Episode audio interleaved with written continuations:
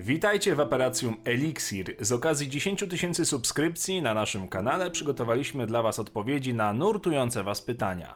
Zapraszamy do oglądania. Jak Huncwoci stworzyli mapę Huncwotów? Tworzenie mapy rozpoczęło się w 1974 roku i zostało zakończone pomiędzy 75 a 78.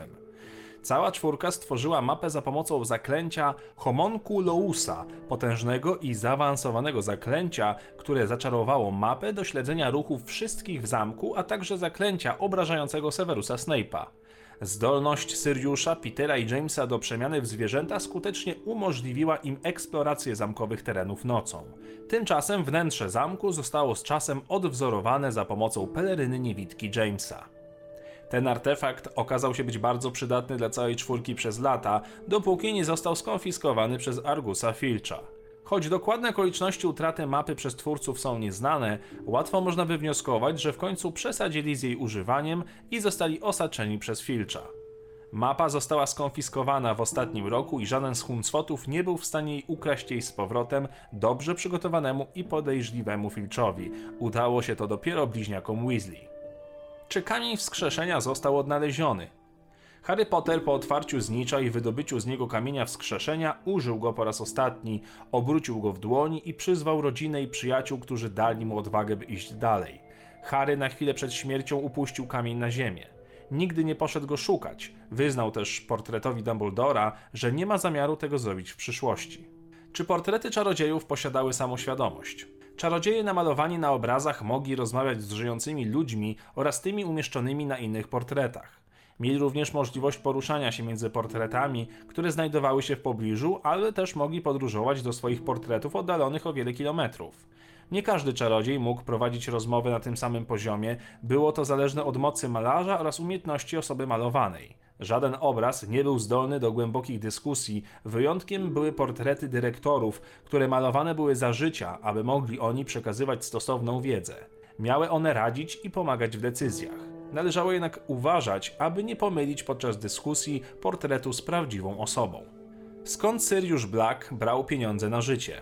Ród Blacków należał do rodzin bardzo zamożnych. Jak wiadomo, w 1993 roku Sirius Black, używając pieniędzy schowanych w krypcie 711, zakupił swojemu chrześniakowi, Haremu Potterowi, nową miotłę błyskawice. Można więc przypuszczać, że krypta 711 należała do jego rodziców.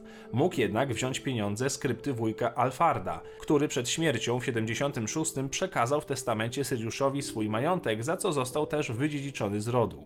Po śmierci Syriusza w 96 Harry odziedziczył po Syriuszu jego dom, domowego skrzata i skarbiec, który zawierał odpowiednią ilość złota.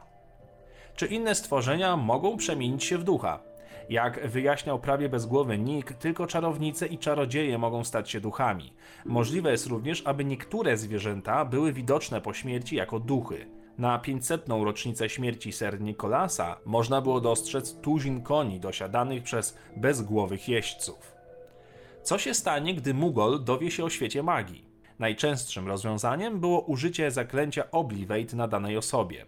Zadanie to wykonywał pracownik Ministerstwa Magii. Celem zaklęcia zaś było zmodyfikowanie pamięci Mugolom, będących świadkami użycia magii lub magicznych stworzeń.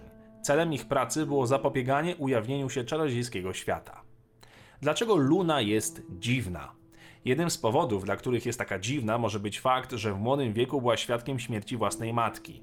Wiemy to z rozmowy, którą odbyła z Harym, o tym, jak oboje mogli zobaczyć Testrale. Kolejnym powodem może być fakt, że jej ojciec również był specyficzną osobą. Na dodatek prowadził on żonglera, gazetę, która była przyjmowana w różny sposób, najczęściej wyśmiewana. Co się stało z Puszkiem, który strzegł kamienia filozoficznego? Po tym, jak jego obowiązki zostały wykonane, a kamień został zniszczony, Hagrid wypuścił puszkę na wolność w zakazanym lesie. Jednak wkrótce potem Dumbledore postanowił zorganizować odesłanie go do swojej rodzinnej Grecji, ponieważ wolał trzymać niektóre z bardziej nierozważnych nabytków Hagrida z dala od szkoły. Czy istnieje jakiś znany złodziej wśród czarodziejów? Oczywiście, był nim Eldon Elsrico, czarodziej o nieznanym statusie krwi. Był odpowiedzialny za przywiezienie zaklęcia Alohomora do Wielkiej Brytanii w XVII wieku. Elsrico był słynnym złodziejem, który stał za serią tajemniczych włamań w Londynie, zyskując sobie przydomek złodziej zjawa ze Starego Londynu. Eldon Elsrickle zbiegł z Wysp Brytyjskich do Afryki, usiłując uniknąć kary za dokonane włamania. Złodziej powrócił do kraju w przebraniu, podbudowany posiadaniem dwóch skarbów: młodego Nundu i zaklęcia Alohomora, którego nauczył się od starego afrykańskiego czarodzieja, znanego też jako przyjaciel złodzieja. Ile lat miał Dumbledore, gdy umarł? Albus Dumbledore urodził się latem w 1881 roku. W 96 Albus znalazł pierścień Marvolo Gaunta, który jak się spodziewał był Horcruxem.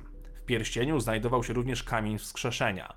Dumbledore, ślepo chcąc wykorzystać jego moc, dotknął pierścienia, zapominając przy tym o klątwie, która została na niego rzucona. Ostatecznie zginął on z rąk Severusa Snape'a 30 czerwca 1997 roku, mając 116 lat.